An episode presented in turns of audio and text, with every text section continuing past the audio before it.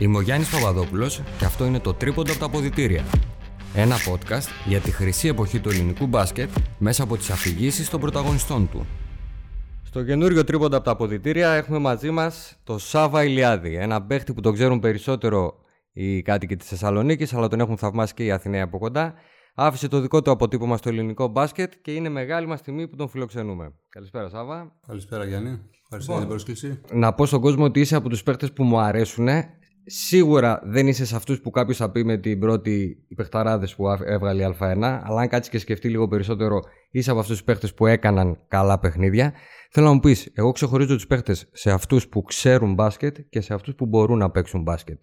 Σε ποια κατηγορία είσαι; Αυτό δεν θα το πω εγώ, θα το πούνε όσοι με έχουν δει, όσοι προπονητές, συμπαίκτες έχουμε συνεργαστεί. Αυτό θα το πούνε αυτοί. Εγώ αυτό που θέλω σαν αποτύπωμα στα χρόνια που έπαιξα είναι ότι για οποιαδήποτε ομάδα που έπαιξα έδωσα το 100% των δυνάμεών μου και είχα πάντα στο μυαλό μου να κερδίσω ομάδα. Ήσουν άριστος επαγγελματίας. Εγώ θα επιμείνω λίγο γιατί ήμουν, είμαι σίγουρος ότι είχες καταλάβει από πολύ μικρός ότι είσαι ταλέντο. Το είχες. Θα διαφωνήσω σε αυτό το κομμάτι. Δεν θεωρώ ότι ήμουν ταλέντο. Θεωρώ ότι πιο πολύ με δουλειά έκανα ό,τι έκανα παρά ότι είχα κάποιο ταλέντο. Αυτό που έβλεπα εγώ από τη μικρή ηλικία ήταν ότι μου άρεσε πολύ το μπάσκετ. Δηλαδή θυμάμαι από την ηλικία των 6-7 με μια μπάλα στις σαλάνε, είτε με τον πατέρα μου, είτε με φίλους και πάντα από μικρός το έλεγα ότι θα, θα παίξω μπάσκετ. Θα παίξεις μπάσκετ. Είναι, εγώ λέω ότι είναι τεράστια επιτυχία απλά και μόνο να βγάλεις έστω και ένα ευρώ από, επαγγελματικά από το πράγμα που αγαπάς, έτσι από το μπάσκετ. Και μετά είναι τεράστια επιτυχία να παίξεις Α1. Πόσο μάλλον που εσύ έχεις μπει σε ένα κλειστό κλαμπ Ελλήνων αθλητών που έχεις παίξει και Ευρωλίγκα. Ξεκινάς από τον Έοντα, Έοντα Ευόσμου, μια ομάδα που έχει βγάλει πολλά ταλέντα και δουλεύει καλά με τα μικρά παιδιά. Ναι, στα πάρουμε από την αρχή τα πράγματα. Εγώ ξεκινάω από τις Ακαδημίες του Άρη. Από τις Ακαδημίες του Άρη, ωραία. Την ηλικία των 7 ετών είμαι στις Ακαδημίες του Άρη. Τα πρώτα ένα-δύο χρόνια είμαι στις Ακαδημίες και μετά ξεκινάω στα τμήματα υποδομής. Από το μίνι, το προπαιδικό, το παιδικό, το εφηβικό και κάνω και κάποιες προπονήσεις στο αντρικό το 97 με Σούμποτζη τότε προπονητή, τη χρονιά που παίρνουμε και το ευρωπαϊκό, με τον Άρινο. Και ύστερα ξεκινάει η ανδρική μου καριέρα, να το πω, με τον Έαντα. Άρα ο Άρης δεν σε έκανε επαγγελματικό συμβόλαιο και σου έκανε ο Έαντα. Ναι, ο Άρης τότε, αν θυμάστε καλά, ήταν η χρονιά που είχε πάρα πολλά οικονομικά προβλήματα και έψαχνε χρήματα για να κρατήσει τους παίκτες στην ανδρική ομάδα. Οπότε με πούλησε στην ομάδα του Ιάντα μου με κάποια χρήματα τα οποία πήγαν στου παίκτε του αντρικού. Με τον Ιάντα κάνεις κάποιες καλές εμφανίσεις και στο δρόμο σου εμφανίζεται ο Ηρακλής. Ο Ηρακλής τότε για να καταλάβει ο κόσμος είναι μια ομάδα με πάρα πολλούς Έλληνες παίχτες. Εκείνος ο Ηρακλής τροφοδότησε τις μεγάλες ομάδες μετά της Αθήνας και την εθνική ομάδα με Διαμαντίδη, Σκορτσιανίτη, Παπαδόπουλο, ήσουν εσύ, ήταν ο Μπάκναλ, ο Μπάκναλ που είχε παίξει στους ε, Los Angeles Lakers για να καταλάβουμε. Βέβαια δεν, είχε, δεν έκανε καλές εμφανίσεις με τον Ηρακλή, ήταν λίγο μέτριος, αλλά παρόλα αυτά ήταν ένα τεράστιο όνομα και είναι και ο Σάβας Ηλιάδης. Υπογράφεις τον Ηρακλή. Τι σκέφτεσαι εκείνη τη στιγμή, αγχώνεσαι, όχι, δεν αγχώνεσαι. Είσαι χαρούμενος που το όνειρό σου είναι πραγματικότητα. Παίζει σε μια επαγγελματική ομάδα, στον Ηρακλή, μια ιστορική ομάδα και σκέφτεσαι ότι είσαι με νεαρούς συμπαίκτες, που είναι και αυτό εξίσου σημαντικό. Και όχι μόνο νεαρούς και πολύ καλούς. Τότε είχαμε προπονητή τον Λευτέρη τον Κακιούς και τον Δημήτρη τον Νικολαίδη, που πιστέψαν σε αυτό το πλάνο με τους Έλληνες παίκτες, που εκείνη την εποχή δεν υπήρχε τέτοιο πλάνο ξανά ήταν η εποχή που άρχισαν να έρχονται οι κοινοτικοί αμφιβόλου ποιότητας και ο Ηρακλή επένδυσε σε εσάς. Υπήρχε ναι, μεν και το οικονομικό, που δεν υπήρχε μεγάλη άνεση να έρθουν κάποιοι ίσως καλύτεροι παίκτες σε, σε αξία. Αλλά το πλάνο, η πίστη ήταν στην ανάδειξη των νεαρών παικτών. Κάτι που έφερε και τον κόσμο στο γήπεδο και κάτι που τροφοδότησε και μεγάλες ομάδες τα επόμενα χρόνια. Είχε και επιτυχίες ο Ερακλή. Βγήκε τρίτος, αν θυμάμαι καλά, έτσι. Τη δεύτερη χρονιά βγήκαμε όντως. Όντως βγήκαμε τρίτη. Δεν μου λες, είχες δει το διαμαντίδι από κοντά, είχες καταλάβει τι παίχτης θα γινόταν. Φαινόταν. Ο Δημήτρης είχε τρελά φυσικά προσόντα. Είχε μεγάλη, μεγάλη ευχαίρεια στο να παίρνει την μπάλα από το ένα γήπεδο, από τη μία άκρη του γήπεδου, να την κατεβάσει στο άλλο, να βλέπει όλο το γήπεδο, να βλέπει τις πάσει. Τρομερός συμπαίκτης. Φοβερή αμυντική ικανότητα εγκεφαλικός παίκτης, επαγγελματίας στο γήπεδο, μέσα συνέχεια, δούλευε. Δεν μπορούσες να πεις ότι θα φτάσει αυτή την καριέρα που έκανε, αλλά έδειχνε τρομερά πράγματα. Δηλαδή ήταν καθαρά στο χέρι του και μπράβο του για την καταπληκτική καριέρα που έκανε. Εσύ, σαν Σάβας, πού έβλεπες τον εαυτό σου μέσα στον Ηρακλή, τον έβλεπες μέσα στην πεντάδα, όταν ξεκίνησες; Όταν πήγα και στον Ηρακλή, είχα στο μυαλό μου ότι θα ξεκινάω, ότι θα ξεκινάω να είμαι στο, σε αυτούς που λέμε τους πρωταγωνιστές. Okay. Το πώς εξελίχθηκαν τα πράγματα, ούτε εγώ το φανταζόμουν. Απλά το μόνο που είχα στο μυαλό μου είναι να κάθομαι κάθε μέρα προπόνηση, να πηγαίνω στο γήπεδο, να προσπαθώ να γίνομαι καλύτερος και να βοηθάω την ομάδα. Και όλα τα άλλα ήρθαν Ανέφερε λίγο το Γκακιούση και πρέπει να το πούμε αυτό. Είναι ένας προπονητής ο οποίος έχει τα καλά του, έχει και τα κακά του. Έτσι. Δηλαδή είναι της σχολής, λίγο ψιλομοιάζει με τον Παναγιώτη Γιαννάκη. Είναι ο καλύτερος στο να αναδείξει νέα παιδιά. Okay. Απλά έχει και κάποιες αιμονές, νομίζω. Έτσι, είχα, ε, τον έβλεπα εγώ σαν προπονητή. Δηλαδή, αν δεν του πάει κάποιος παίχτης, δύσκολα θα τον ενσωματώσει μέσα στη χρονιά. Εσύ, σαν προπονητή, πώς τον είδες; Εμένα ο Λευτέρης με βοήθησε πάρα πολύ στο κομμάτι. Ήταν ο πρώτος μου προπονητής σε αντρική ομάδα ε, στο κομμάτι της ψυχολογίας και στο κομμάτι της προπόνησης. Το κομμάτι του, του, όταν κοουτσάρει μέσα στο παιχνίδι είναι ένα εξίσου πολύ σημαντικό κομμάτι για κάθε προπονητή. Ε, είχε έναν πολύ καλό συνεργάτη και τον Δημήτρη Νικολαίδη που ο ένας κούμπονε στον άλλον. Τα αποτελέσματα δηλαδή το ότι βγήκε στο γήπεδο ήταν ε, επακόλουθο των δύο αυτών ατόμων. Okay, ο Μεν Λευτέρης στο κομμάτι του coaching μέσα στην ώρα του αγώνα και στην ψυχολογία στους παίκτες που έφτιαχνε. Γιατί βασικά ήταν παίχτης ο Λευτέρης. Έτσι ακριβώς. Είχε την ψυχολογία ακόμα του παίκτη και του Δημήτρη Νικολαίδη στο κομμάτι της προπόνησης και ειδικότερα και της ατομικής βελτίωσης. Στο τεχνικό δηλαδή. Ήταν κορυφή. είναι αυτή τη στιγμή top.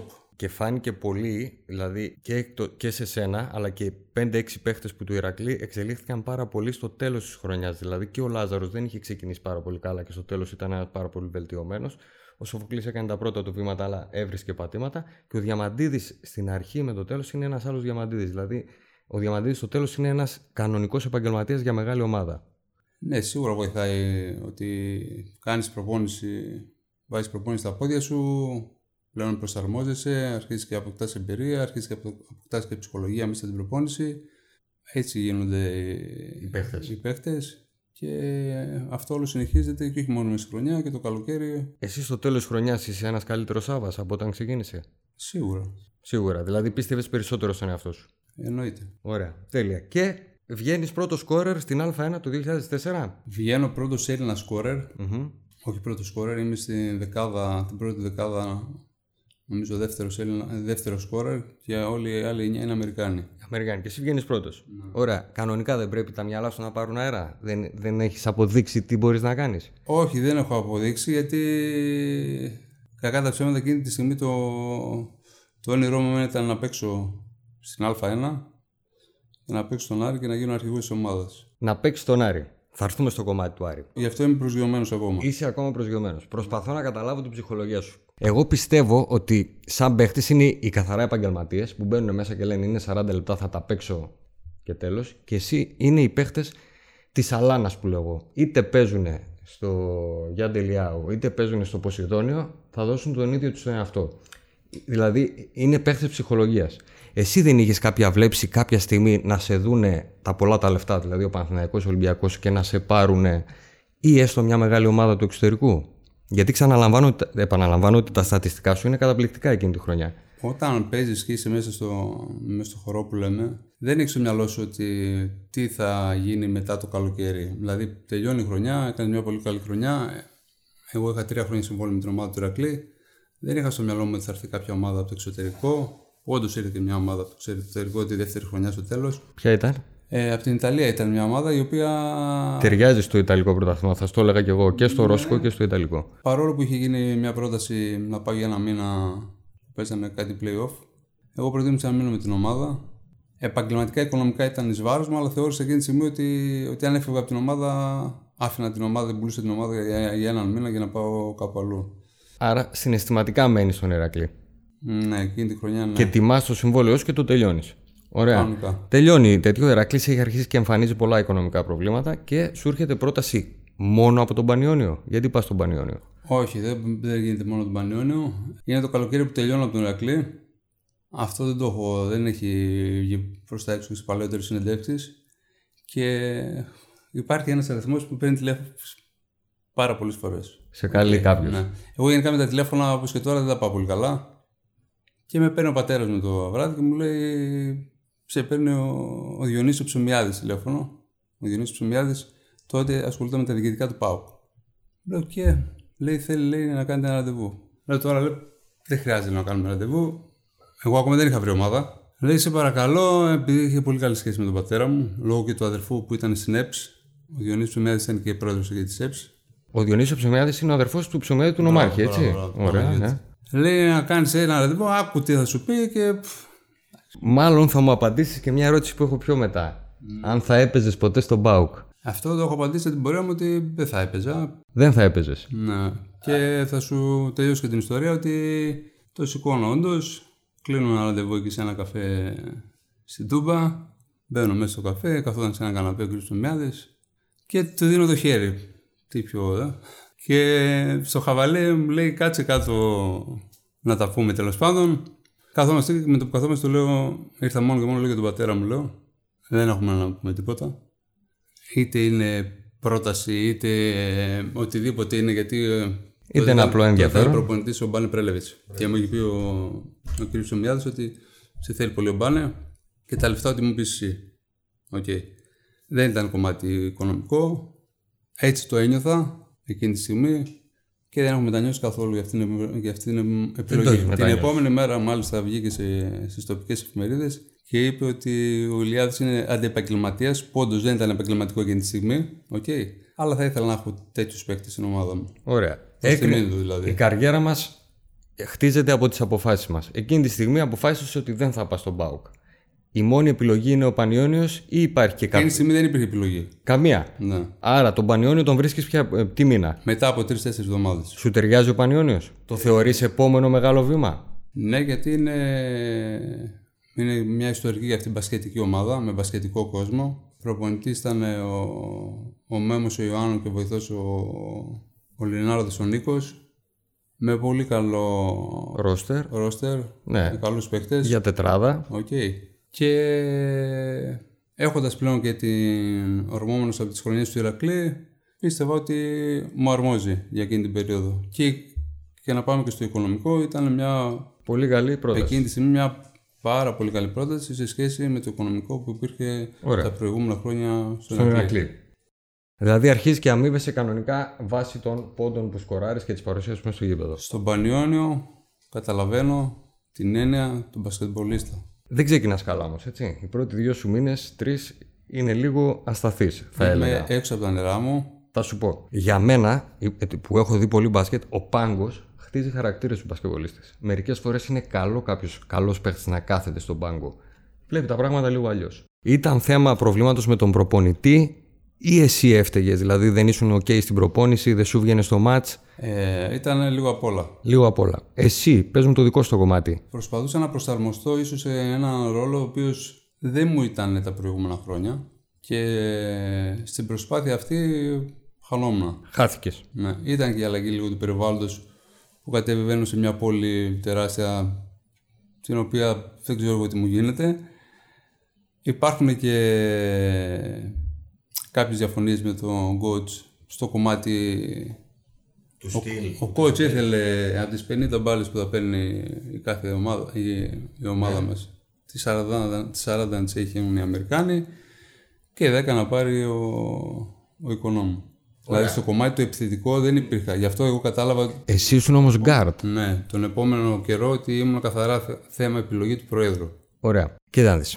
Έτσι κι αλλιώς το, το ύψος είναι 92. Έτσι. Για μένα είναι το, το χειρότερο ύψος σε μπασκευολίστα. Γιατί αν δεν το έχεις στο κατέβασμα, δεν μπορείς να παίξεις άσο, αλλά δεν μπορείς να παίξεις και τριάρι. Είσαι καθαρά διάρι. Που αν δεν είσαι εύστοχος, στο σύγχρονο μπάσκετ δεν έχεις χώρο.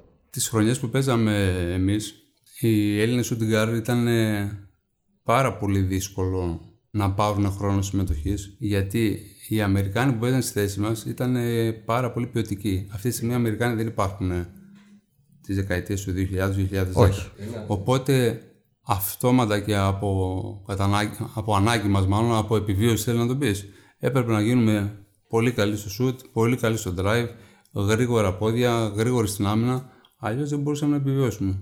Πολύ ωραία κάνεις και το λες. Εσύ ήσουν κυρίως σουτέρ. Δηλαδή το σουτ το είχες άνετα. Στο ένας με ένας ήσουν καταπληκτικός. Ναι, δηλαδή, πιο αν πολύ σε- ήμουν στο ένα-ένα παρά σουτέρ. Αν σε έχανε δηλαδή ο αμυντικός στο πρώτο βήμα, μετά δεν μπορούσες να σε πιάσεις με τίποτα. Οκ.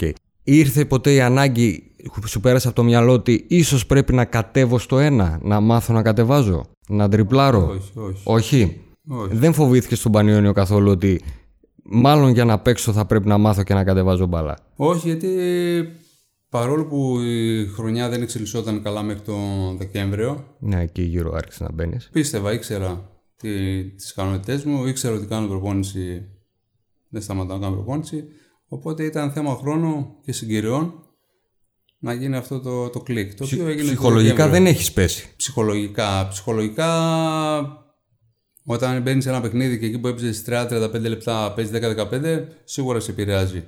Αλλά δεν χάλασε καθόλου το mentality μου στο κομμάτι της προπόνησης Τέλεια. που είτε έπαιζα 10 είτε έπαιζα 30, την άλλη μέρα ήμουν εκεί. Είναι αυτό που λέω εγώ, δηλαδή τα συμβόλαια τελειώνουν κάποια στιγμή. Εσύ όμως θα πρέπει του χρόνου να συνεχίζεις να παίζεις. Οπότε η προπόνησή σου πρέπει να γίνεται, το έλεγα με τον Χρήστο, το συζητούσα. Δηλαδή είτε σου πάει καλά, ή καλά η χρονιά είτε όχι, εσύ πρέπει να δουλέψεις το κορμί σου και να εξελιχθείς. Γιατί έρχεται η αμέσως επόμενη ομάδα. Από τα μισά του χρόνου και μετά είσαι ένας άλλος χιλιάδες. Συγκεκριμένα θυμάμαι με την ομάδα της καρδιάς μας, γιατί και εγώ Αριανός είμαι, μας έβαλες 34 πόντους. Εκείνο το παιχνίδι, από όπου και αν σούτρνε, έμπαιναν μέσα. Το θυμάσαι; Rebound από τον Πετρόπουλο. Airball. Ο Ηλιάδης και πάλι 89-89 από το Σάβα Ηλιάδη. Που οδηγεί μόνος του τον Πανιόνιο. Αν εκεί πέρα το κοντρόλ, Περπέρογλου για τον Ηλιάδη. Κοιτάξτε τι καλάθι έβαλε. Στην εκπνοή. 90-91 Πολύ τυχερός ήταν. από το Σάββα Ηλιάδη. Και φάουλ από Λοιπόν, τον κοίταξε τι γίνεται εκείνη την περίοδο. Ε, τα αποτελέσματα δεν πάνε καλά στην ομάδα.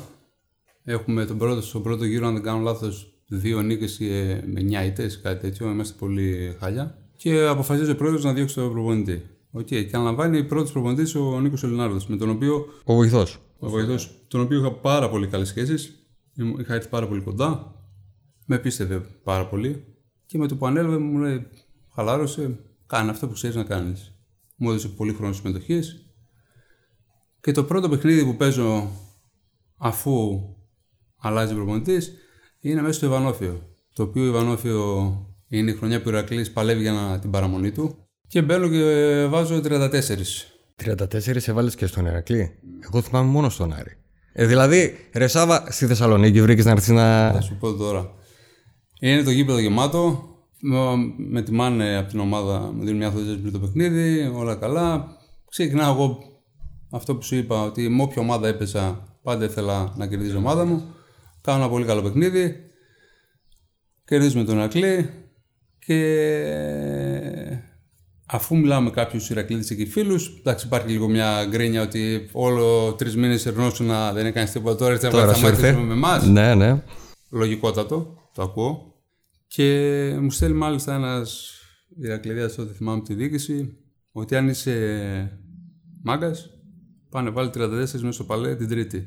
Α, Την Τρίτη είναι το ευρωπαϊκό που παίζουμε με τον, με τον Άρη. Και πάω στο παλέ και βάζω 34 στην ακριβώς Τρίτη. κιόλας. Και το Σάββατο βάζω άλλους 32 με τον Ολυμπιακό μέσα στο σεφ. Ήταν η περίοδος η οποία είναι ένας παίκτης ο οποίος δύο-τρεις μήνες είναι λίγο ζορισμένο, δεν τραβάει κάτι στον πάγκο. Ανεβαίνει και βγαίνει ψυχολογικά. τώρα ο προπονητής που του λέει μπες και κάνει αυτό που πιστεύει. Συγκεκριμένα, σε έβλεπα σε εκείνο το μάτσο με τον Άρη, το, το έβλεπα και live εκείνη τέτοιο. Δεν έχανες παλιά. Δηλαδή, ένας παίχτης του Πανεωνίου έκανε airball, εσύ ήσουν από κάτω, έπαιρνες το rebound, έβαζες το καλάθι.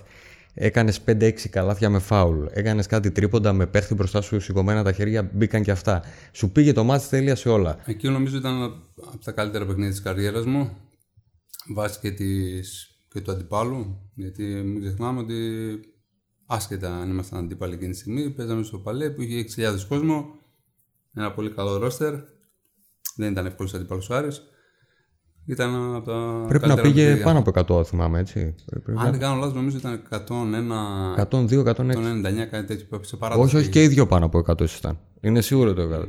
Σίγουρο αυτό. Το θυμάμαι γιατί νομίζω τις τελευταίες βολές εσύ πρέπει να τις έβαλες πάλι. Σε θυμάμαι δηλαδή, νομίζω ότι το τελευταίο σου το έκανες εσύ.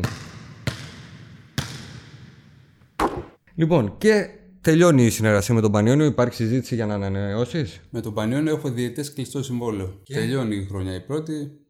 Πολύ ευχαριστημένοι. Δίνουμε τα χέρια μας και ανανεώνουμε για την επομενη Δύο εβδομάδες πριν τελειώσει, πριν αρχίσει η προετοιμασία, δηλαδή αρχές Αυγούστου, ο πρόεδρος φέρνει τεχνικό διευθυντή τον προπονητή που έδιωξε πέρσι. Το Μεμό. Το Μέμο Ιωάννου. Με τον οποίο έχεις κόντρα. Τον οποίο έχω κόντρα. Με το που έρχεται ο Μέμος, παίρνει το manager μου και λέει να βρούμε το παιδί μια ομάδα να πάει να παίξει. Ότι δεν είμαι στο πλάνο. Εγώ όμως έχω συμβόλαιο κλειστό. Με το δεύτερο μισό που έκανες, δηλαδή σου είπαν ότι δεν σε υπολογίζουν. Ναι. OK. Okay. Θεωρώ λίγο τρελό. Αυτό ήταν. Εντάξει, η ιστορία σε δικαίωσε, αλλά. Δύο εβδομάδε πριν ξεκινήσει η προετοιμασία, όλες οι ομάδες έχουν κλεισμένα τα ρόστερ τους. Οπότε είναι δύσκολο να βρω ομάδα. Και τους λέω πολύ απλά: Εγώ θα έρθουμε κανονικά εδώ στην κερκίδα. Θα πληρώνουμε. Και θα πληρώνουμε. Υπάρχει πάλι μια πρόταση από το εξωτερικό, πάλι από Ιταλία. Δεν, πολύ, δεν με πολύ ψήνει η ιδέα του εξωτερικού. Υπάρχει ένα τηλέφωνο, τότε, τότε μιλούσε πάρα πολύ με τον Γιώργο του Σφερόπουλο, τον αδερφό του Γιάννη, ο οποίος με κάποια μέλη από τη Γέννηση, τη διοίκηση του Άρη, είχε πολύ καλή επαφή. Συγκεκριμένα με τον Ντίμη τον Παπαϊωάννου. Του λέω πώς έγινε το story με κάτω, μου λέει μήπως λέει να πω λέει τον Ντίμη να πας λέει στον Άρη. Λέω και δεν λες. Ούτως ή άλλως εγώ ψάχνω ομάδα λέω τώρα. Ε, μιλάει με τον Ντίμη, με παίρνει ο Ντίμη τηλέφωνο εμένα. Μέχρι τότε δεν ήξερα μόνο ακουστά. Στην πορεία. Ποιος είναι ο προπονητής τότε στον Άρη; Στον Άρη τότε είναι προπονητής ο Ανδρέα Ματσόν. Ο Ματσόν είναι από τους καλούς προπονητές. Δηλαδή, τεχνικά δεν έχει πολλές γνώσεις, αλλά είναι, ε, ε, είναι ψυχολογίας. Ναι, στον πάγκο δηλαδή τα δίνει όλα. Άλλωστε την έχεις σπουδάσει κιόλας στην ψυχολογία. Και μιλάμε τον, τον Τίμη του Παπαγιάννου. Ξέρει τι Ποιος είσαι, ναι. Είμαι. Εννοείται να έρθεις. Εγώ θα αναλάβω τη μεταγραφή. Το συμβόλαιο της πρώτης χρονιάς και θα κάνουμε ένα τριετές συμβόλαιο. Ωραία. Μιλάμε τα νούμερα πάλι με τον με, μεταξύ μας και τα μισά να σου δίναν, θα ερχόσουν. Με τα μισά δεν θα ερχόμουν, η αλήθεια είναι, εκείνη τη στιγμή που ήμουν. Αλλά ήρθαμε λιγότερα από την τον Πανιώνα. Ωραία. Εκπληρώνεις ένα όνειρό σου. Έρχεσαι στην ομάδα της καρδιάς σου. Αυτό ακριβώς. Η βλέψη σου είναι στο τέλος της χρονιάς να είσαι ηγέτης; Παρένθεση. Εκτός ότι θέλω να πάω στην ομάδα, θέλω να ξέρω αν με θέλει και ο προπονητής. Μιλάω μαζί του και ρωτάω. Με θέλεις, χωράω στο αγωνιστικό πλάνο. Χωράω στους χρόνους. Γιατί αυτή τη στιγμή μιλάμε με τον Άρη που παίζει Ευρωλίγκα και έχει 15 παίκτες οι οποίοι κάθε εβδομάδα πρέπει τρεις να είναι στην κερκίδα. Και μου λέει, Μ' αρέσει λέει που παίζεις. Αυτό μπορώ, μπορώ να σου εγγυηθώ όμως από χρόνο συμμετοχής είναι από 0 μέχρι 4 λεπτά. Α, OK. Okay. Για μερικές ανάσες και για φάουλ. Ναι.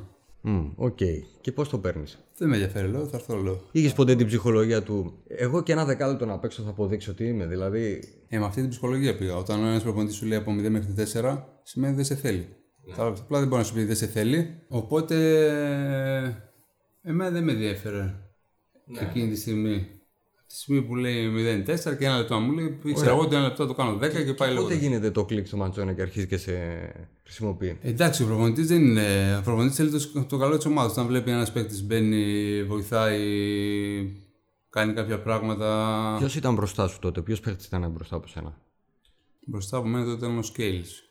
Αμερικάνοι. Γενικά σε αυτές τις θέσει. Είχες πάντα Αμερικάνοι. Είναι πάντα Αμερικάνοι. Πάντα ήταν Αμερικάνοι. Δηλαδή πάντα ο σκόρερ της ομάδας συνήθως είναι στο 2 στο 3. Και συνήθως είναι Αμερικάνος. Θυμάσαι το πρώτο μάτς που ο Ματσόν σου δίνει πάνω από 10 λεπτά χρόνο συμμετοχής; Όχι, δεν θυμάμαι το συγκεκριμένο το πρώτο μάτς. Απλά θυμάμαι ότι ήταν. Τα πρώτα παιχνίδια ήταν ε, πολύ επιφυλακτικός, δηλαδή έμπαινα λίγο και σιγά σιγά άρχισα να παίρνω χρόνο συμμετοχής. Προσπαθούσα πάντα να ήμουν και μπροστά και πίσω όσο μπορούσα καλύτερος.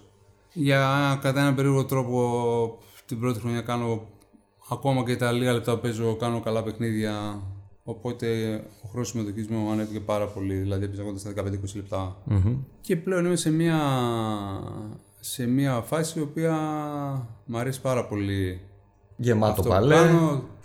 Παίζουμε Ευρωλίγκα που είναι ό,τι καλύτερο. Δεν το έχουν κάνει πολύ. Μπαίνει στο γήπεδο μια ώρα πριν το γήπεδο ήταν γεμάτο. Υπάρχει αναγνώριση και αγάπη από τον κόσμο Επίση πολύ σημαντικό. Κάνεις ταξίδια στο εξωτερικό, βλέπεις γήπεδα που τα έχεις δει μικρός και τα ονειρευόσουν. Ναι, παίζεις με μεγάλες ομάδες, παίζεις με μεγάλους παίκτες. Ωραία. τελειώνει η πρώτη χρονιά στον Άρη. Okay. Είσαι για μένα, για τα δικά μου κριτήρια, από μέτριος έως καλός. Σκέφτεσαι το ενδεχόμενο να φύγεις ή κοιτάμε το τι κάνουμε την επόμενη χρονιά; Δεν σκέφτομαι καν το ενδεχόμενο να φύγω. Έχω τρία χρόνια συμβόλαιο. Είμαι εκεί που ήθελα από μικρός. Ωραία. Το μόνο που κάνω Τι σου λέει ο είναι λέω, προπονητής; Για, το, για, το, νέα- για τη νέα σεζόν. Σε υπολογίζει περισσότερο, θα αλλάξει κάτι; Δεν μιλάμε. Δεν έχετε μιλήσει για το σχεδιασμό καθόλου, ωραία. Όχι. Πάνω στην, στη, στην προετοιμασία, βλέπεις κάτι να έχει αλλάξει; Όχι, απλά σίγουρα παίζω παραπάνω. Σίγουρα να γνωρίζει ο προπονητή μερικά πράγματα που μπορούμε να κάνουμε στο γήπεδο. Αλλά μέχρι εκεί δεν υπάρχει κάποιο, ξέρεις. Το βασικό σου ατού είναι το σκοράρισμα. Γι' αυτό επιμένω και λέω, δεν έπαιρνε τις πάσες που έπρεπε ή δεν έπαιρνε τις προσπάθειες που έπρεπε. Προφανώς όχι επειδή φοβόσουν, επειδή το πλάνο του προπονητή ήταν η μπάλα να πάει αλλού. Έτσι. Συμφωνώ. Οκ. Τη δεύτερη χρονιά όμως αρχίζεις και δείχνεις αυτό που είσαι. Σκοράρεις κατά ρηπάς. Παίρνεις τρίποντα, μπαίνεις μέσα, είσαι, τα screen βγαίνουν σε σένα πάνω, δηλαδή αρχίζεις και, και γίνεσαι νούμερο ένα, νούμερο δύο. Δηλαδή, αν θυμάμαι, ε, στο ένα έπαιζε ο καστλ αν, και τις μπάλες τις έπαιρνες εσύ την μπάσα. Την έπαιρνε φυσικά ο, ο Στακ που ήταν ε, στο- όταν περνούσε η μπάλα μέσα. Σάκ ήταν τα προηγούμενα χρόνια, Στάκ είχε φύγει. Ποιος ήταν πεντάρι τότε; Μέσα ήταν ε, τότε ο, ο Μάση ήταν στο 4. Ο Μάση, σωστά. Ε, με συγχωρείς, ο Μάση. Ήταν ο Βίλινσον. Ο Wilkes. Ωραία. Και αρχίζεις και παίρνεις την μπάλα εσύ. Και αυτό φαίνεται στα, στα νούμερα. Δηλαδή, κάνεις καλά. δε- Μέσο όρο είχες 12-10 πόντους. Και κάποια παιχνίδια που, όπως εκείνο με το θρηλυκό με την Μπένετον, που βγαίνεις πρώτος σκόρερ 23 πόντι. Ναι, ναι. Το παιχνίδι μέσα στο παλέ με την Μπέρνετον, το οποίο χάσαμε βέβαια στο τελευταίο, στην τελευταία επίθεση. Ναι, έχει κάνει καλό παιχνίδι. Νομίζω είχα βγει και. Όχι, νομίζω είχα βγει MVP, MVP της αγωνιστικής με 20, 23 πόντους. 23-22 πόντους, κάτι τέτοιο. Ωραία. Έχει μεγάλη σημασία το ότι εσύ πετυχαίνεις πολλούς πόντους γιατί τότε τα σκορ στην Δεν έχω Ευρωλίγα. ζήσει αντίπαλο τότε, η Μπέρνετον. Νίκο Ζήση που έπαιζε στην τέτοια, ήταν πολύ χαμηλά τα σκορ τότε. Και σε ένα 23 σου πόντι κάναν τη διαφορά. Δηλαδή, αν νομι- νομίζω ότι παίζ- πηγαίναν 65-70 πόντους στα παιχνίδια. Εντάξει, τότε νομίζω ήταν πιο δυνατές οι άμυνες από ό,τι είναι τώρα. Ωραία. Άρα η πόντι σου είναι ένα, ένα κίνητρο παραπάνω για τον προμοτή να σε χρησιμοποιήσει. Βλέπεις, αρχίζουν να εμφανίζονται κάποια οικονομικά προβλήματα στον Άρη. Ελαφρά, δηλαδή όποιος παρακολουθεί τον Άρη εκείνη τη στιγμή, αρχίζουν και κλειδονίζονται διοικητικά τα πράγματα. Βλέπεις τον εαυτό σου ότι ήρθε η ώρα μου. Τέλος, θα είμαι το μεγάλο συμβόλαιο, θα είμαι ο μεγάλος παίχτης. Όχι. Έρχεται η τρίτη χρονιά, η οποία είναι αυτό που λες οικονομικά λίγο τα πράγματα λίγο ζορίζουν. Είναι η χρονιά που δεν είναι, είναι- Τη δεύτερη χρονιά χάνουμε τη χρονιά της Ευρωλίγας. Ναι. Και γενικά γίνονται μειώσεις στα Budget. συμβόλαια, στο budget. Ενώ σαν νούμερα και σαν, ε, και σαν παρουσίες έχω πλέον και καλά νούμερα και καλές παρουσίες. Έχω πλέον πολύ καλές προτάσεις. Έχω Όπως; και από Βαλένθια Βαλένθια. Ωραία. και από Χίμκι. Ρωσία. Την τρίτη χρονιά αποφασίζω ότι δεν χρειάζεται να πάω ούτε εκεί ούτε εκεί και να μείνω με μείωση συμβολέου στον Άρη. Συναισθηματικά το έκανε ή φοβήθηκες την εξέλιξη; Όχι, όχι, το έκανα καθαρά συναισθηματικά. Το πήρα λίγο και. Μπορεί να ακουστεί τώρα χαζό αυτό στον έξω κόσμο, αλλά τη δεύτερη χρονιά είμαι και αρχηγός στην ομάδα. Και ότι θεωρώ ότι επί αρχηγίας μου ότι χάσαμε την Ευρωλίγκα με το, Α, με το το χρεώνεις Μαρούσι. εσύ. Ναι. Και θα μείνω άλλη μια χρονιά να βγάλω την ομάδα αποδείξεις. Ευρωλίγκα. Ωραία. Οκ. Κάτι το οποίο δείχνει ότι ίσως δεν έκανα καλή πορεία. Ίσως δεν έκανα καλή επιλογή εκείνη τη στιγμή. Θέλω να αρχίσεις να αντιλαμβάνεσαι γιατί μία από τις ερωτήσεις μου είναι γιατί δεν έφυγες έξω. Ε, ωραία. Και η τρίτη χρονιά με τον Άρη δεν εξελίσσεται όπως πρέπει. Ούτε για σένα, ούτε για τον Άρη. Για κανέναν. Εγώ που σε παρατηρώ, γιατί σου λέω είσαι μέσα στο top 3 εκείνων των χρόνων του- που, των παιχτών που μου αρέσει, είναι ότι έχεις πέσει ψυχολογικά. Δηλαδή αρχίζεις και σκέφτεσαι ότι οδεύω προς το τέλος και είσαι νεότατος. Όχι, όχι, δεν, θα, δεν, δεν μπορώ να πω αυτό. Απλά εκείνη τη στιγμή σε παίρνει λίγο όλη η χρονιά η οποία δεν πήγε καλά και ατομικά και ομαδικά. Υπάρχει γκρίνια γενικότερη ε, από τον κόσμο ότι υπάρχουν δύο χρονιές στις οποίες χάνουμε την Ευρωλίγκα την συμμετοχή μας δηλαδή στην Ευρωλίγκα. Υπάρχουν ε, πλέον αρχίζουν και λίγο και οικονομικά προβλήματα. Υπάρχει δηλαδή Εξωαγωνιστικά τα περισσότερα προβλήματα, έτσι. και παρένθεση, ακόμα δεν έχει έρθει κάποιος προπονητής που να πει μεγάλε, είμαστε εδώ μαζί. Δηλαδή, μετά έρχεται ο Καναδοφιλανδός ο Χέρμπερτ. Αν Χέρμπερτ, θυμάσαι. ναι. Οκ. Δεν είναι κακός. Είναι λίγο περίεργο το Ναι, στυλ. του. εντάξει. Οκ. Ο καθένας όπως το βλέπει. Διαφορετικά ερεθίσματα. Με εθνική Γερμανία σε έκανε πράγματα και θαύματα. Και ο Γκαβέλ έκανε πράγματα και θάματα. Ναι, Τώρα, θέλω να σου πω, ομάδα- ταιριάζει δεν ταιριάζει με σένα, με το ρόστερ που έχει, είναι άλλο πράγμα. Ένας προπονητής, για μένα, φταίει η διοίκηση. Όταν φέρνεις ένα προπονητή, πρέπει να του δώσεις το ελεύθερο να πάρει τους παίχτες που θέλει για το στυλ του. Αν φέρεις έναν προπονητή και τον βάλεις πάνω σε 10 παίχτες που δεν ταιριάζουν στη φιλοσοφία του, έχει χαλάσει το πράγμα από την Ξέρεις τι αρχή. γίνεται όμως. Σε αυτές τις περιπτώσεις οι, προπον... οι προπονητές και ο εκάστοτε προπονητής ή η εκάστοτε διοίκηση που φέρει έναν προπονητή πρέπει λίγο να αντιλαμβάνεται και την ιδιο... ιδιοσυγκρασία του. Δηλαδή, όταν ήρθε ο, ο Χέμπερτ, καλός κακός, θα το γράψει, θα το αφήσει η ιστορία, δεν μπόρεσε να αντιληφθεί λίγο τον οργανισμό όλων. Δηλαδή, τι εννοώ. Ναι. Με αυτό όμως δεν φταίει αυτός. Αυτός είναι ένας ξένος προπονητής. Γι' αυτό λέω, γι' αυτό είπα και, Γι' αυτό και μο- τη διοίκηση. μόνο οι Έλληνες προπονητές μπορούν να το κάνουν αυτό, να προσαρμοστούν. Ναι. Παίζαμε, θυμάμαι τα παιχνίδια με το, με το Μαρούσι, τα οποία ήταν αίμα και άμμος, δηλαδή πήγαμε, ήρθαν το πρώτο παιχνίδι εδώ μέσα στο Παλέ, χάσαμε. Πήγαμε στο Μαρούσι μέσα, κερδίσαμε και ξανά ήρθαμε στο Παλέ για να πάρουμε την πρόκληση για την Ευρωλίγα, την οποία τη χάσαμε. Ε, δεν μπορεί αυτή τη βδομάδα που και εγώ είμαστε ολόκληροι ο προπονητής να κάνει μασάζ σπα και να περπατάει, να πίνει καφεδάκια και να Αυτός; βγαίνει από τα... Ναι. Αυτός; Ναι, αυτός. Ωραία. Εσείς προπόνηση κάνατε; Ναι, κανονικά κάναμε προπονήσεις. Δεν το συζητάω ότι κάναμε προπονήσεις. Θες να μου πεις ότι δεν είχε καταλάβει το, το- την κρισιμότητα του μάτς; Αυτό ακριβώς. Ωραία. Αυτή είναι η στιγμή επαγγελματίε, έτσι. είναι. Εγώ δεν, δεν μπορώ να πω ότι αν θες να ξεχωρίσουμε αυτό το κομμάτι του επαγγελματισμού με, με ένα άλλο κομμάτι, δεν μπορώ να πω ότι θα ήθελα να είμαι σε εκείνο το κομμάτι. Δηλαδή, Προφανώς. Προφανώς. Απλά δεν μπορώ να κατηγορήσω έναν προπονητή που ήρθε ξαφνικά σε μια ομάδα από το πουθενά. Δεν έχει δεσμό με, αυτό το, Ελλην- με το πρωτάθλημα της Ελλάδος. Είναι μεγάλος σύλλογος ο Άρης, ακούγεται στα ευρωπαϊκά σαλόνια, αλλά είναι ένας ένας ακόμη σταθμός στην καριέρα του. ούτε ο Ιταλός είχε έρθει την προηγούμενη χρονιά. Ο Ματσόν. Ναι. Ε, ναι, αλλά ο Ματσόν είναι περισσότερο παδό. Δηλαδή, άμα του δίνεις το τίμπανο και τα τέτοια, θα Ναι, αλλά βαρούσε. λόγω μεσογειακού ταπεραμέντου, πες Ακριβώς. οτιδήποτε ήρθε πιο κοντά. Ακριβώς. Ε, γι' αυτό είπα πριν, όχι μόνο, ο προπον, όχι μόνο ο προπονητής και η διοίκηση. Η διοίκηση. Ή ο εκάστοτε manager που κάνει τις επιλογές. Προφανώς. Μα γι' αυτό και το μπάσκετ, αν μου επιτρέπεις, από τα δικά σας χρόνια και μετά έχει αρχίσει και χαλάει. Γιατί μπαίνουν στη μέση μάνατζερ, οι οποίοι φέρνουν και παίχτε αλλά και προπονητές μικρής και μεσαίας ε, ποιότητας, τους ε, μοστράρουν σαν ε, αστέρια και η ιστορία αποδεικνύει Εντάξει, ότι δεν αυτό είναι. είναι λίγο ένα, μια γενικότερη εικόνα. Δηλαδή, δεν μπορεί. Ο, ο αθλητισμός είναι η καθρέφτης και της κοινωνίας μας. Δηλαδή, όπως υπάρχει μια φθήνουσα πορεία γενικότερα Στην κοινωνία μας, υπάρχει στον αθλητισμό. υπάρχει και στον αθλητισμό. Δεν μπορεί η κοινωνία μας να είναι εκεί και ο αθλητισμός να είναι ψηλά.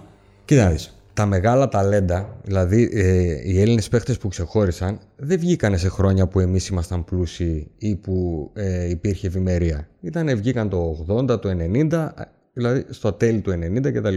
Okay. Δεν μπορώ να πω ότι η οικονομική κατάσταση μιας χώρας είναι αυτή που καθορίζει στο αν έχουμε ταλέντα. Για μένα το μεγαλύτερο λάθος είναι ότι οι οι ελληνικές ομάδες σταμάτησαν να επενδύουν στα ελληνικά ταλέντα.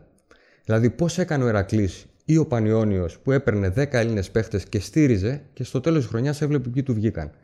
Όταν ένας μάνατζερ για να σου φέρει ένα καλό Αμερικάνο σου φορτώνει άλλους τρεις πελάτες του, οι οποίοι δεν ξέρουν μπάσκετ.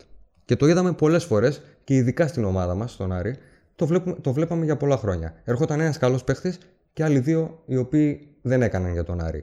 Το, βλέπαμε, το βλέπουμε και σε, στον Ολυμπιακό και στον Παναθηναϊκό. Δηλαδή, ένας καλός παίχτης έρχεται και ο μάνατζερ φέρνει παράλληλα του ε, μοστράρει και άλλον έναν. Εκεί χαλάει το μπάσκετ. Έτσι είναι ως, ως ένα βαθμό ε, αυτό που λες ο ένας είναι ένα και γίνεται ακόμα και σε Έλληνες παίκτες. Προφανώς Είδαμε και γίνεται. παλιά και στους Έλληνες παίκτες. Απλά νομίζω ότι έχει χαθεί λίγο, έχουν σταματήσει λίγο να υπάρχουν επιτυχίες κυρίως στο εθνικό κομμάτι, από την εθνική μας, εντάξει. Δηλαδή η δικιά μου φουρνιά βγήκε στους δρόμους το 87. Το 87. Είχε αυτό το μπαμ, Ωραία. Υπήρχε άλλη φουρνιά με διαμαντίδη Σπανούλη 2005. το 2005. Αυτή τη στιγμή δεν έχουμε κάποια επιτυχία στο εθνικό κομμάτι. Αυτή τη στιγμή έχουμε ένα πολύ καλό project που είναι στην άλλη άκρη του Ατλαντικού. Το Γιάννη.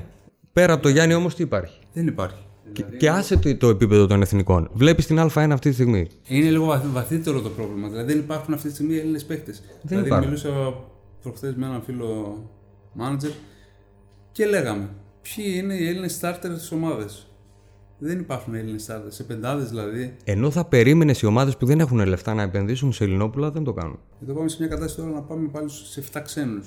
Ναι, αυτό δεν είναι κακό το να υπάρχουν 7 ξένοι, γιατί υπάρχουν πολλές αγωνιστικές υποχρεώσεις. Α υπάρχουν οι 7 ξένοι. Ναι, θέλω να πω ότι ε, δεν είναι μόνο επειδή λέμε 7 ξένοι. Είναι ότι δεν βλέπουμε, δεν υπάρχουν δικοί μας. Δηλαδή, Δεν βγαίνουν, δεν δεν, βγαίνουν. υπάρχουν, δεν υπάρχουν παιδιά να βγουν από πίσω αυτό. Ναι. Και για μένα, προσωπικά δεν συγγνώμη μου, αυτή τη στιγμή είναι πιο εύκολο να παίξεις στην Α1 από ό,τι ήταν πριν 10 χρόνια.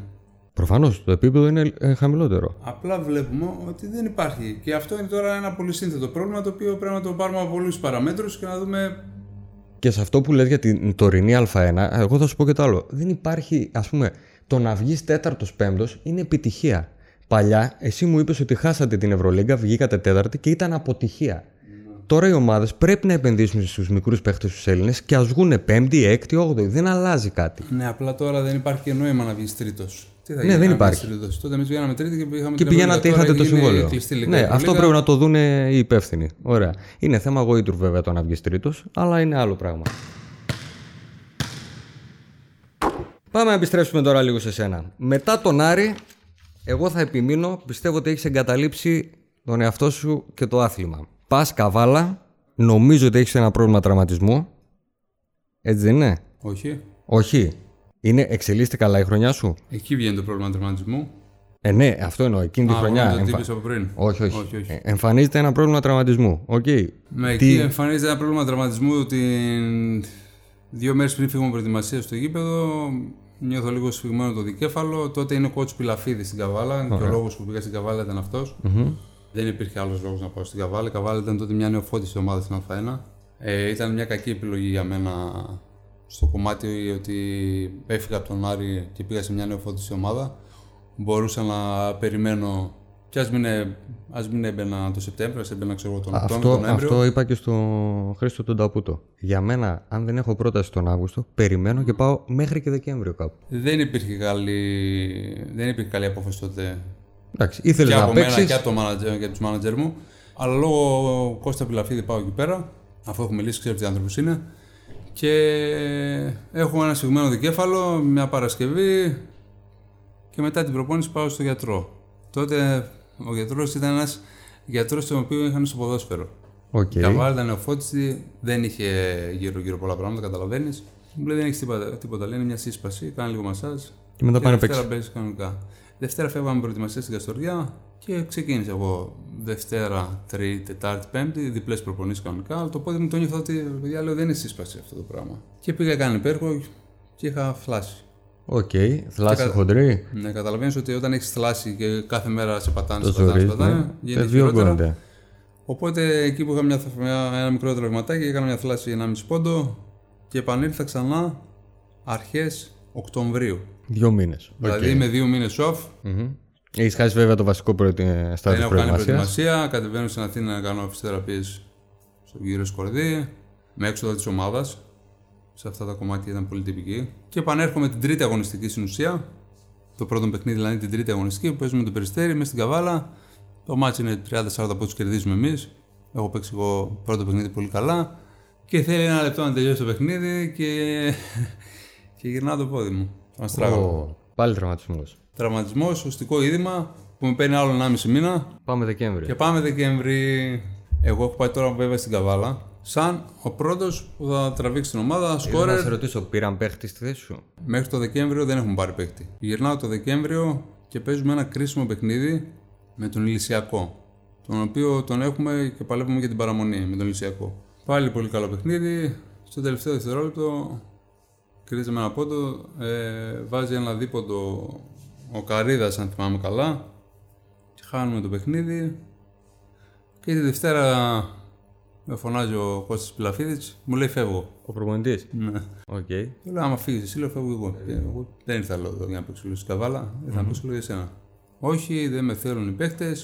Τελικά έφυγε ο coach και έμεινε ο βοηθός του ο Κρίσο Χουγκάζη για ένα παιχνίδι, αν δεν κάνω λάθος. Και μετά έρχεται ο, ο Βαγγέλης ο Αλεξανδρής, προπονητής. Καλός προπονητής. Ωραία. Ωραία για σένα. Για μένα δεν πάει καλά το θέμα. Δεν με εμπιστεύεται καθόλου. Θεωρεί ότι ακόμα είμαι τραυματίας ενώ πλέον εγώ είμαι καλά στα πόδια μου το νιώθω κιόλας. Και από τον Δεκέμβριο μέχρι και τον Μέχρι και το παιχνίδι με τον Κολοσσό το Μάρτιο, που δεν έχω, δεν έχω ακουμπήσει, έχουν έρθει δύο Αμερικάνοι. Έχει έρθει ο Παλάσιο, έχει έρθει ο Collins. Η εύκολη λύση δηλαδή. Ναι. Παίζουμε ένα παιχνίδι με τον Κολοσσό. Δεν έχω παίξει δευτερόλεπτο. Το μάτσο είναι στον πόντο. Τελευταία επίθεση κάνει ο Αλέξο Κυρίτσι. Κάνει lay-up. Του κάνουν φάουλ σε 3 δευτερόλεπτα. Ήθελε 3 δευτερόλεπτα και ήμασταν δύο πόντους κάτω. Πέφτει κάτω και κάνει το χέρι και ζητάει αλλαγή. Και είσαι μόνο εσύ. Και στον πάγκο είναι ένας 18χρονος, ένας Λιθουανός που έχει χλωμιάσει και είμαι εγώ, ρε παιδί μου. Και σηκώνει ο Βαγγέλης Αλεξανδρής, λέει θα τις βάλεις; Δεν ρωτάς τον παίκτη αν θα τις βάλει εκείνη τη στιγμή. Ναι, εντάξει. Οκ, ούτε και εγώ βέβαια απάντησα. Μπήκα μέσα, τις έβαλα δύο βολές και δεν έπαιξα δευτερόλεπτο στην παράταση. Άλλο αυτό. Εν τω μεταξύ, κρύος παίχτης έτσι, δεν έχεις ακουμπήσει παρκέ καθόλου. Μηδέν. Μηδέν. Τα τρία δευτερόλεπτα πας να σου τάρει βολές. Το ότι μπήκανε είναι. Θαύμα ό,τι ήταν, ναι, ναι, παιδί μου μπήκε. Και το αποκορύφωμα ήταν ότι δεν έπαιξα, δευτε- δεν έπαιξα δευτερόλεπτο στην παράταση. Τέλος πάντων, η χρονιά δεν πήγε καλά για την καβάλα. Βέβαια, ο στόχος επιτεύχθηκε, η παραμονή. Εγώ δεν κάνω καλή χρονιά. Δεν κάνεις, δεν παίζεις. Ναι, δεν παίζω χρονιά χωρίς νούμερα. Ωραία. Ο μάνατζερ πώς σε πουλάει μετά από μια τέτοια χρονιά; Πάντα το είχα απορία. Δηλαδή, αν είμαι εγώ μάνατζερ και πώς την επόμενη ομάδα ξέρεις, ο Σάβα δεν έπαιζε επειδή δεν τον γούσταρε ο προπονητής. Ναι. Το σώζω; Ε, δεν νομίζω να το σώσεις γιατί η, ο, ο εκάστοτε προπονητής της επόμενης ομάδας θα μιλήσει με τον προπονητή. Θα ακούσει. Θα θέλει να δει τα νούμερα. Δηλαδή, μόνο με, το, με τα λόγια του μάντζερ δεν γίνεται δουλειά. Α δει τα προπέρσινα. Οπότε η επόμενη χρονιά είναι πάρα πολύ δύσκολη για μένα για να βρω ομάδα. Δεν έχεις καμία πρόταση; Δεν έχω καμία πρόταση. Να σε ρωτήσω λίγο. Κάτι πρωταθλήματα τύπου Τουρκία, Ουκρανία. Δεν, δεν, εκείνη, την- εκείνη την περίοδο δεν σκέφτομαι καν το εξωτερικό. Εσύ, Ναι, ναι. ενώ είχες πρόταση; Χωρίς να έχω πρόταση, δεν μου περνά το μυαλό ότι υπάρχει περίπτωση να πάω στο εξωτερικό. Δεν με, με- δεν με απασχολεί το εξωτερικό εκείνη τη στιγμή. Ωραία. Δηλαδή, είμαι λίγο. μου έχει πάρει από κάτω που δεν έχω κάνει καλή χρονιά. Θέλω κάτι εδώ στην Ελλάδα πάλι λίγο να ξανανεύω. Έρχεσαι στα λόγια μου. Εγώ σου είπα ότι μετά το τέλος της χρονιάς με τον Άρη αρχίζεις και εγκαταλείπεις τον Σάβα. Δηλαδή, κάνεις απανοτά λάθη. Κοίτα, το λάθος έγινε από την επιλογή που είχα στην Καβάλα. Το λάθος έγινε στον τρίτο χρόνο που έμεινε στον Άρη. Αφού μου είπες ότι έχεις πρόταση από τη Βαλένθια και τη Χίμκι, Συμφωνώ. έπρεπε να έχεις φύγει. Συμφωνώ. Γιατί θα δοκιμαζόσουν σε ένα άλλο πρωτάθλημα διαφορετικό, όπου ταιριάζει πολύ γιατί εκεί στηρίζουν πολύ το shooting guard. Έτσι, δηλαδή το ισπανικό πρωτάθλημα είναι γρήγορο. Εντάξει, είναι άλλο πρωτάθλημα, άλλο, άλλο level, άλλη αγορά. Γιατί Άλλο level, άλλο level δεν ήταν τόσο σπουδαία η Ισπανία τότε. η Ισπανία ήταν, δεν ήταν στα επίπεδα δικά μας, αλλά ήταν από τα, από τα δυνατά πρωταθλήματα της Ευρώπης. Αναπτυσσόταν, οκ. Και κυρίως είναι και μια άλλη αγορά. Δηλαδή, του χρόνου στη Βαλένθια, τον άλλο χρόνο στη Μπαρτσελώνα. Βαγιαδολίδ και πάει Ναι. λέγοντας. Ναι, Ναι, δεν διαφωνώ σε αυτό το κομμάτι. Δηλαδή, αν γύριζα τον χρόνο πίσω, θα σου έφευγες. λέγανε ποια είναι τα λάθη που έκανες, είναι ότι δεν τόλμησα να βγω στο εξωτερικό. Ωραία.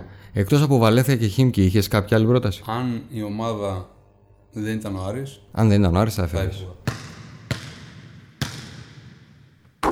Είναι αυτό που σου είπα στην αρχή. Εγώ από μικρό παιδί μου είχα το όνειρο να παίξω στον Άρη. Να γίνω αρχηγός. Έβλεπα τον Γκάλι και τον Γιαννάκη και έλεγα και εγώ μια μέρα θέλω να πάω εκεί να γίνω σαν αυτούς. Άρα έφτασες στο στόχο σου και μετά δεν είχες άλλο κίνητρο; Αυτό ήταν. Οκ. Έφτασα στο στόχο μου, ήμουν στα 26 μου, στα 27 μου. Έπαιζα στην ομάδα που είχα όνειρο από μικρός. Ήμουν αρχηγός μου. Είχα οικονομικές ανέσεις. Είχα την αναγνωρισιμότητα του κόσμου που ήταν και αυτό Πολύ πιο σωστό. πολύ από τις οικονομικές ανέσεις. Οκ. Εννοείς ότι σε αγαπούσε ο κόσμος και στο δείχνει στον δρόμο. Ναι. Ωραία. Και αυτόματα υπάρχει μετά μια χαλάρωση. Γιατί έχεις βάλει ένα στόχο που προσπαθείς από μικρό παιδί και εγώ το πιάσαμε. Δεν στο λέω για κακό. Όχι, όχι. Και εγώ αυτή της φιλοσοφίας είμαι. Δηλαδή, πολλές φορές δεν μπορούμε να καταλάβουμε τι, τι, τι συμβαίνει σε έναν αθλητή. Τα παιδιά με τους αθλητές που συναναστρέφουμε που προπονώ, λέω πάντα ότι τα όνειρά τους πρέπει να είναι πάρα πολύ μεγάλα. Πρέπει να είναι πάρα πολύ ψηλά. Δηλαδή είναι αυτό που είπε ο, ο Γιάννης Αντοκούμπο που ήταν 15-16 και έλεγε Εγώ να μπει NBA player. Ναι, ρε Και φίλε. έγινε. Θα παίξει NBA player. Και Ωραία. έγινε. Εσύ όμως, σαν Σάβα, είσαι OK με τον εαυτό σου, με την πάρτη σου. Έκανες αυτά που ήθελες, αυτά που ονειρεύτηκες, την καριέρα που ονειρεύτηκες. Θα ήθελα να ήμουν στο top επίπεδο άλλα 4-5 χρόνια. Σίγουρα. Δηλαδή δεν πιστεύω ότι έπαιξα το top των δυνάμεών, των ικανοτήτων μου. Άσχετα αν ήμουν ταλέντο ή δεν ήμουν, βάσει της δουλειάς μου. Το αν είσαι ταλέντο ή όχι, το ξέρουν οι μπασκετικοί. Πιστεύω το, το μετά είδαν. τον Άρη δηλαδή υπήρχε και μια χαλάρωση. Υπήρχε και ο τραυματισμός αυτός που ήταν. ε, Κομβικός σημείο για ναι, σένα, ναι. ήταν μια χρονιά που δεν έπαιξα, δεν ακούμπησα καθόλου. Έρχεται και μια δεύτερη στο καπάκι. Ξέρεις τι, στην πρώτη χρονιά του Άρη και τη, τη δεύτερη, θα επιμείνω, σταμάτησες να εξελίσσεσαι. Εκεί έχα- χάσαμε την μπάλα. Δηλαδή, ενώ είχες πάρει φόρα, ξαφνικά δεν έκανε το επόμενο βήμα. Είσαι στο δεύτερο σκαλοπάτι και πας για το Ναι. Δεν πρώτο. έφυγα. Και δεν Αν έφυγες. έφυγα θα άλλαζα λίγο την ιστορία όλη πιστεύω. Ακόμα και αν δεν έκανες, αν ήσουν στη Βαλένθια Πάγκο, δεν θα σήμαινε τίποτα. Θα είχες άλλες εμπειρίες, άλλες εικόνες. Και άλλες εμπειρίες και θα ήσουν σε ένα υψηλό επίπεδο και θα δούλευες. Θα έβλεπες άλλα, άλλα στυλ παιχνιδιού, δηλαδή θα είχες άλλον προπονητή, όχι να ανακυκλώνεσαι στο ίδιο στυλ. Η επιλογή μου το να μην φύγω στο εξωτερικό, να μην προσπαθήσω για το εξωτερικό ήταν λάθος. Ωραία. Βέβαια, ε, εγώ στο ξαναλέω, λειτουργείς περισσότερο οπαδικά, βέβαια γι' αυτό σε αγάπησε ο κόσμος. Γι' αυτό είσαι αυθεντικός και αυτό γούσταρες εσένα. Όταν πατάει σαν Βασιλιάδης στο Google, ξέρεις τι βγάζει για σένα πρώτο; Για πες. Φαντάζεσαι; Ε, φαντάζομαι. Για πες μου, τι φαντάζεσαι; Κάνω αγώνα με τον Πάουκ προφανώς. Ένα αγώνα με τον Μπάουκ που βάζει ένα τρίποδο και μετά κάνεις μια άσημη χειρονομία. Τώρα θα το έκανες, τώρα που το σκέφτεσαι. Μετανιώνεις για αυτή τη χειρονομία; Εγώ δεν μετανιώνω. Εκείνη τη στιγμή παίζεις με, με 200 φυγμού, δεν μπορεί να προγραμματίσεις τι θα κάνεις. Τέτοιες. Ενέργειες γίνονται, δεν σημαίνουν και τίποτα Και έτσι. γινόντουσαν και θα γίνονται. Ωραία. Εννοείται δεν σημαίνει τίποτα. Μέσα στο γήπεδο είναι το. Άλλωστε δεν παίζουμε ένα μάτς, παίζουμε 10 χρόνια καριέρα και αν ήμασταν κάποιο άλλο είδος ανθρώπου θα φαινόταν μέσα στα χρόνια της πορείας μας. Καλά, εννοείται τώρα. Εντάξει, αυτά συμβαίνουν ε, και προηγούμενα, τα προηγούμενα χρόνια συμβαίνουν και δεν σταματάνε. Δηλαδή το να βάλεις ένα καλάθι, να κάνεις ένα απεγγυρισμό σε normal πλαίσια πάντα. Ε, εντάξει, τώρα είσαι μέσα στο γήπεδο του ΠΑΟΚ, δεν το λες και νορμάλ τον πανηγυρισμό. Τέλος πάντων, Εντάξει, τα, τα παιχνίδια με τον Πάουκ ήταν, είχαν την Είχαν. ιδιαιτερότητά τους. Ακριβώς. θέλω να θυμηθείς την καλύτερη σου χρονιά και το καλύτερο σου παιχνίδι. Η καλύτερη μου χρονιά βάσει, βάσει ατομικών στατιστικών. Οκ. Δεν θέλω τα στοιχεία τα επίσημα, θέλω σαν Σάββας. Πότε, ποια χρονιά έκλεισες και είπες «Έπαι- έκανα παιχνιδάρες. Η δεύτερη χρονιά νομίζω του Ηρακλή είναι.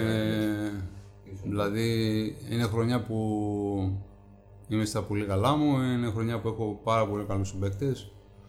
Το Λάζαρο, το Δημήτρη, το Σόφο, το Γιώργο, τον Παυλίδη. Είναι χρονιές γεμάτες και είναι χρονιές που ο προπονητής είναι, ξέρεις, πλέον ότι σε γουστάρει αυτό. Και το καλύτερο παιχνίδι που έκανες; Ε, νομίζω το, το ευρωπαϊκό με τον Πανιόνιο, μέσα στο, μέσα στον Άρη. Με τον Πανιόνιο, μέσα στον Άρη, ναι. Το χειρότερο παιχνίδι; Το χειρότερο παιχνίδι, νομίζω ένα παιχνίδι με τον Ηρακλή, με το Ηράκλειο. Είναι η χρονιά που είμαστε, ε, κάνουμε φανταστική, φανταστική πορεία. Και έρχεται το Ηράκλειο, είναι ένα βράδυ το οποίο δεν πάει τίποτα. Δεν θυμάμαι. Βάλα 4-5 πόντους, δεν θυμάμαι. Γενικά η ομάδα είναι όλοι πάρα πολύ κακοί. Και χάνουμε το παιχνίδι του Ηράκλειο, ένα τελευταίο θυμάμαι. Και θυμάμαι ότι υπήρχε και από τον κόσμο Γκρίνια. Γκρίνια είναι πολύ ευγενική λέξη που είπες. Αυτό νομίζω. Αυτό. Θέλω να μου πεις ποιο είναι το στοιχείο που σε έκανε σπουδαίο παίχτη. Εσύ, πουλα εσύ τον εαυτό σου. Είμαι εγώ ιδιοκτήτης ομάδας και λέω ρε Σάβα, γιατί να σε πάρω; Σε τι είσαι καλός; Καταρχήν είμαι επαγγελματίας στο κομμάτι της προπόνησης. Γιατί όλα ξεκινάνε πάντα, πιστεύω, από την προετοιμασία για τον αγώνα. Ο κόσμος θα δει τα 40 λεπτά του αγώνα, αλλά πριν τα 40 λεπτά υπάρχουν 6 μέρες που γίνονται οι προπονήσεις. Προσπαθούσα πάντα να είμαι σε ετοιμότητα, να κάνω την προπόνησή μου κανονικά. Πρόσεχα πάρα πολύ το σώμα μου, τη διατροφή μου, την, ξεκούρα, την ξεκούρασή μου. Και αυτό που με διέκρινε νομίζω ήταν το πάθος που είχα στο παιχνίδι μέσα. Οκ, είτε έπαιζα Πέντε με τον λεπτά. Άρη, είτε έπαιζα με την Καβάλα, είτε έπαιζα 40 Γούσταρες το λεπτά, παιχνίδι. είτε έπαιζα 5 λεπτά. Δεν σου άρεσε να χάνεις. Αυτό ακριβώς. Ωραία. Το μειονέκτημά σου, είχες μειονεκτήματα σαν παίχτης; Κάτι που θα ήθελα πολύ να το βελτιώσω θα ήταν το shoot. Το σουτ. Ναι. Εγώ σε έχω για καλό σούτερ. Για μένα το μειονέκτημά σου ήταν ότι στην επίθεση και στην άμυνα ήσουν ένας άλλος Σάβα. Δηλαδή, στην επίθεση δεν άφηνες καμιά επίθεση να πάει χαμένη. Δηλαδή, πηδούσες για rebound. Αν είχε άλλος την μπάλα, ήσουν μέσα στη- στο ζωγραφιστό για να πάρεις εσύ πάλι το rebound, να πάρεις θέση. Ενώ στην άμυνα, αν έχανες τον παίχτη, δεν προσπαθούσες πολύ. Τον άφηνες, σε περνούσε. Νομίζω ότι οι χρονιές που ήταν καλές, ήταν καλές και μπροστά και πίσω πάντα. Και πάντα να ξέρεις παίζει ρόλο και το τι θέλει να σου δώσει ο προπονητής, τι θέλει να σε αναθέσει ο προπονητής. Υπήρχαν χρονιές που είχα και αμυντικούς ρόλους. Okay, υπήρχαν και χρονιές που είχα μόνο επιθετικούς. Βέβαια δεν μπορώ να ξεχωρίσω τώρα την επίθεση από την άμυνα. Ναι, δεν γίνεται. Αλλά που θα δώσει παραπάνω, ξέρεις, focus. Εντάξει, μπορεί ο προπονητής σου, δηλαδή αν, αν σου πει κάνε εύκολα το φάουλ ή κρατήσου μην κάνεις φάουλ, σημαίνει ότι σε θέλει για την επίθεση. Ναι, καλά, σίγουρα, εντάξει. Οκ. Σε προστατεύει δηλαδή. Αυτά τότε δεν γινόντουσαν γιατί υπήρχαν πάρα πολλοί παίχτε. Οκ, το, ρόσ- τα ρόστερ ήταν όλα μεγάλα, οπότε Δεν τον ένοιαζε. ναι, δεν τον ένοιαζε και πολύ. Ποιος προπονητής πήρε από σένα το 100% των δυνατοτήτων σου; Νομίζω ο Κακιούσης με τον Νικολαίδη. Η, η Τις χρονιά χρονιές στον του Ηρακλή. Ηρακλή. Ωραία. Μένουν 4-5 δευτερόλεπτα, είναι ισοπαλία. Η μπάλα είναι απ' έξω. Τη δίνεις σε σένα ο συμπαίκτης σου. Έχεις ψηλοελεύθερο σουτ, δηλαδή ο αντίπαλός σου έχει σηκώσει το χέρι. Να. Το σουτάρεις ή μπαίνεις μέσα για φάουλ; Πόσο είναι το μάτς, Ισοπαλία. 5 δευτερόλεπτα. 4-5 δευτερόλεπτα, ναι. 4 ακόμα κάτι. Ε, μάλλον θα κάνω step back και θα σουτάρω. Θα σουτάρεις. Ωραία, καλά σε είχα ψυχολογήσει. Δηλαδή δεν πας μέσα για τα σίγουρα. Τώρα στα 4-5 δευτερόλεπτα ε, γενικά δύσκολο να πάρεις κάποιο φάουλ. Δηλαδή οι διαιτητέ δύσκολο να σφυρίξουν κάποιο φάουλ στα τελευταία δευτερόλεπτα. Okay. Οπότε χάνεις ένα πλεονέκτημα που μπορεί να έχεις να πας πάνω στο ψηλό. Ε, επειδή μου άρεσε εμένα και το αριστερό step back, νομίζω θα έκανα ένα αριστερό back και θα, θα έκανα σουτ. Θέλω να μου πεις τον καλύτερο Έλληνα συμπαίκτη που είχες στα χρόνια της καριέρας σου. Ε, εντάξει, νομίζω ότι είναι εύκολο. Ναι, το Διαμαντίδη. Α, οκ. Τον καλύτερο ξένο; Το καλύτερο ξένο. Ε, και εδώ νομίζω είναι εύκολο. Νομίζω δεν θα, δεν θα το πετύχεις αυτό. Δύο είναι, πφ, λόγω το Μάση θα πω. Το Μάση, ωραία, και εγώ το Μάση είχα στο μυαλό μου. Ποιος αντίπαλος σε κράτησε χαμηλά σε μάτς και το θυμάσαι ακόμα; Ποιος σε μάρκαρε δηλαδή και σου έκανε τη βραδιά δύσκολη; Εντάξει, πήραν πολύ που βάζαμε σε κάθε μάτι 30 πόντους για να το έχουμε εύκολο αυτό που είπες, που ρώτησες. Ε, Καλή αμυντική, θυμάμαι, ήταν ε, σίγουρα στα ευρωπαϊκά όταν παίζαμε ήταν ο Ζήσης. Ο Ντρού Νίκολας ήταν καλός, παρόλο που όλοι τον έχουμε συνυφασμένο στην επίθεση. Του Παναθηναϊκού, ο Νίκολας. Ποιον έπρεπε να μαρκάρεις και ακόμα βλέπεις την μπάλα να πέφτει στο διχτάκι; Ποιον απέτυχες να μαρκάρεις; Πάλι Ευρωπαίο θα σου πω. Ο Ναβάρο, ο Νίκολας που είπαμε πριν. Οι παίκτες πολύ πα- πανέξυπνοι, πολύ γρήγοροι. Το Ναβάρο, τα πέντε φάουλ πότε τα κάνεις, τα συμπλήρωσες; Δεν τα συμπλήρωσε η αλήθεια είναι. Λάθος. Ε, αλλά αυτούς τους παίκτες δηλαδή χαιρόσαμε Αυτοί οι που παίκτες δεν ξέρουν. μαρκάρονται. Για μένα, ας πούμε, εγώ αυτό που έχω στο μυαλό μου είναι ότι πρέπει να τον εξαντλήσεις σωματικά με πολύ σμπρόξιμο, πολύ ξύλο. Α κάνεις τα φάουλ που πρέπει να κάνεις, να τον βγάλεις, να μην βαράει βολές φυσικά. Τα φάουλ να γίνονται εκτός εκτός φάσης, ώστε να τον εξαντλήσει. Αλλιώς δεν υπάρχει παίκτη. Θέλει πολύ, θέλει πολύ προσπάθεια για τέτοιους παίκτε. Αλλιώς τον κλειδώνεις τα αποδητήρια που λένε. Θέλω να μου φτιάξεις πεντάδα με παίκτες που έπαιξες είτε συμπαίκτης είτε αντίπαλος. Πεντάδα που έπαιξα. Είσαι η μόνη μου ελπίδα να ακούσω κάτι διαφορετικό. Οκ. Το έχουμε, πάμε. Το έχουμε. Ένα στο άσο 2 εύκολα Σπανούλη Διαμαντίδη. Ωραία. Σίγουρα αυτό. Μαζί τους βάζεις; Ναι, μαζί τους βάζω. Ένα Διαμαντίδη, δύο Σπανούλη. Σπανούλης, ναι. Ωραία. Στο 3, στο 3 τριάρι, ε, Αλβέρτης. Αλβέρτη, ωραία. Στο 4 θα βάζα το Μάση. Το Μάση. Και στο 5, για μένα με διαφορά από τον δεύτερο, θα βάζα Λάζαρο Παπαδόπουλο. Λάζαρο.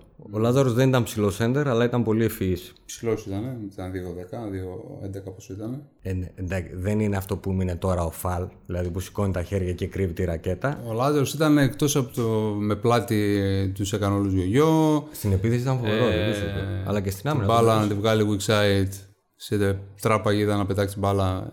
Φανταστικός εγκεφαλικός παίκτης. Εντάξει, στην άμυνα λίγο μπορεί να, να υστερούσε σε σχέση με άλλους.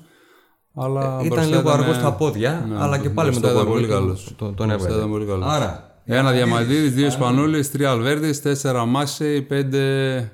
το σκέφτεσαι λίγο. Όχι. Δεν το σκέφτεσαι, Δεν το Λάζαρο. σκέφτομαι. Λάζαρος, το 4 σκεφτόμουν λίγο, μου έβαζε το πριν Δεζί, αλλά κομπλέ με μάση, εντάξει. Όχι, κράτα Μάση, ήταν παιχταράς. Ε, ήταν μεγάλη πολυτέλεια για μας, για τον Άρη που είδαμε το Μάσεϊ.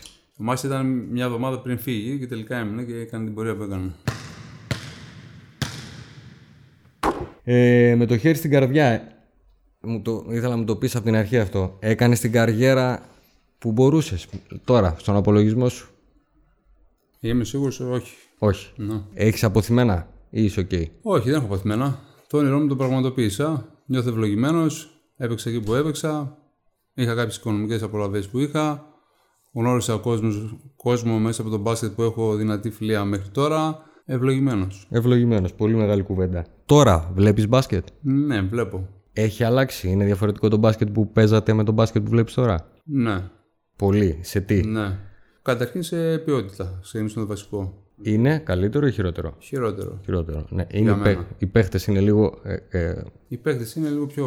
χαμηλής ποιότητας. Ναι, δηλαδή μερικοί παίκτε αυτή τη στιγμή δεν ξέρω αν θα παίζανε σε δωδεκάδες Δηλαδή στη δωδεκάδα της Ευρωλίγας του 2006 που ήμασταν με το 7, το 8 στον Άρη. Πες μου δύο παίχτες δικούς μας που βλέπεις ε, από την Basket League και ξεχωρίζεις. Αν μπορείς να μου πεις Έλληνες, ακόμα καλύτερο. Του Περιστέριου μου αρέσει Ο Μωραϊτής. ο Μωραΐτης, Ωραία. με ένας. Και δεύτερος, ποιο να πούμε άλλον, ε... Τέλμα. είναι αυτό που λέγαμε, δεν υπάρχουν πάρα πολλοί Έλληνες. Η χαρά του Σί- Ιτούδη είσαι. Ναι, σίγουρα υπάρχουν παίκτες ε, top ξέρω εγώ, της εθνικής αυτή 10, 12, 15 που είναι στην εθνική, αλλά από εκεί και πέρα οι, που λέμε οι δευτεροτρίτοι παίκτες που στελεχώνουν τις ομάδες, που είναι οι αλλαγές, ε, δεν υπάρχουν. Ε, σίγουρα υπάρχουν τώρα κάποιοι παίκτες που με διαφεύγουν. Εντάξει, τώρα νεαρούς είπες. Ε, εμένα μου αρέσει ο Λούτζης του Ολυμπιακού. Ο Λούτζης. Δεν έχει, δεν έχει βρει χρόνο βέβαια. Θα δούμε πώς θα πάει όταν θα πρέπει να αναλάβει ευθύνες. Θα πρέπει να τον δούμε δηλαδή σε, σε μεγάλα μάτσα. Αυτό ήταν, Σαββά. Σας ευχαριστώ πάρα πολύ. Ήσουν ευχαριστώ. φοβερός. Είσαι, είσαι καταπληκτικός. Ε, μεγάλη μου, μεγάλος μου καημός είναι πρέπει να ασχοληθείς περισσότερο με τον μπάσκετ. Δηλαδή πρέπει κάπου να σε δούμε. Δηλαδή τύπου αυτό που κάνει ο Ταπούτο στον Άρη πρέπει να το κάνεις και εσύ, τη μάνατζερ. Κοίταξτε, τα προηγούμενα χρόνια ήμουν τεχνικός διευθυντής στις ακαδημίες εκεί στο Νέα Ευόσμο. Με ενδιαφέρει πολύ το κομμάτι το αναπτυξιακό στις μικρές ηλικίες. Ε, αυτή τη στιγμή κάνω κάποιες προπονήσεις σε μικρά παιδάκια όσον αφορά το κομμάτι του μπάσκετ. Ποτέ δεν ξέρεις το μέλλον. Ποτέ δεν ξέρεις. Άλλωστε είμαστε νεότατοι. Σε ευχαριστώ πάρα πολύ. Για να μην χάνετε κανένα επεισόδιο, ακολουθήστε μας στο Spotify, στα Apple και Google Podcasts.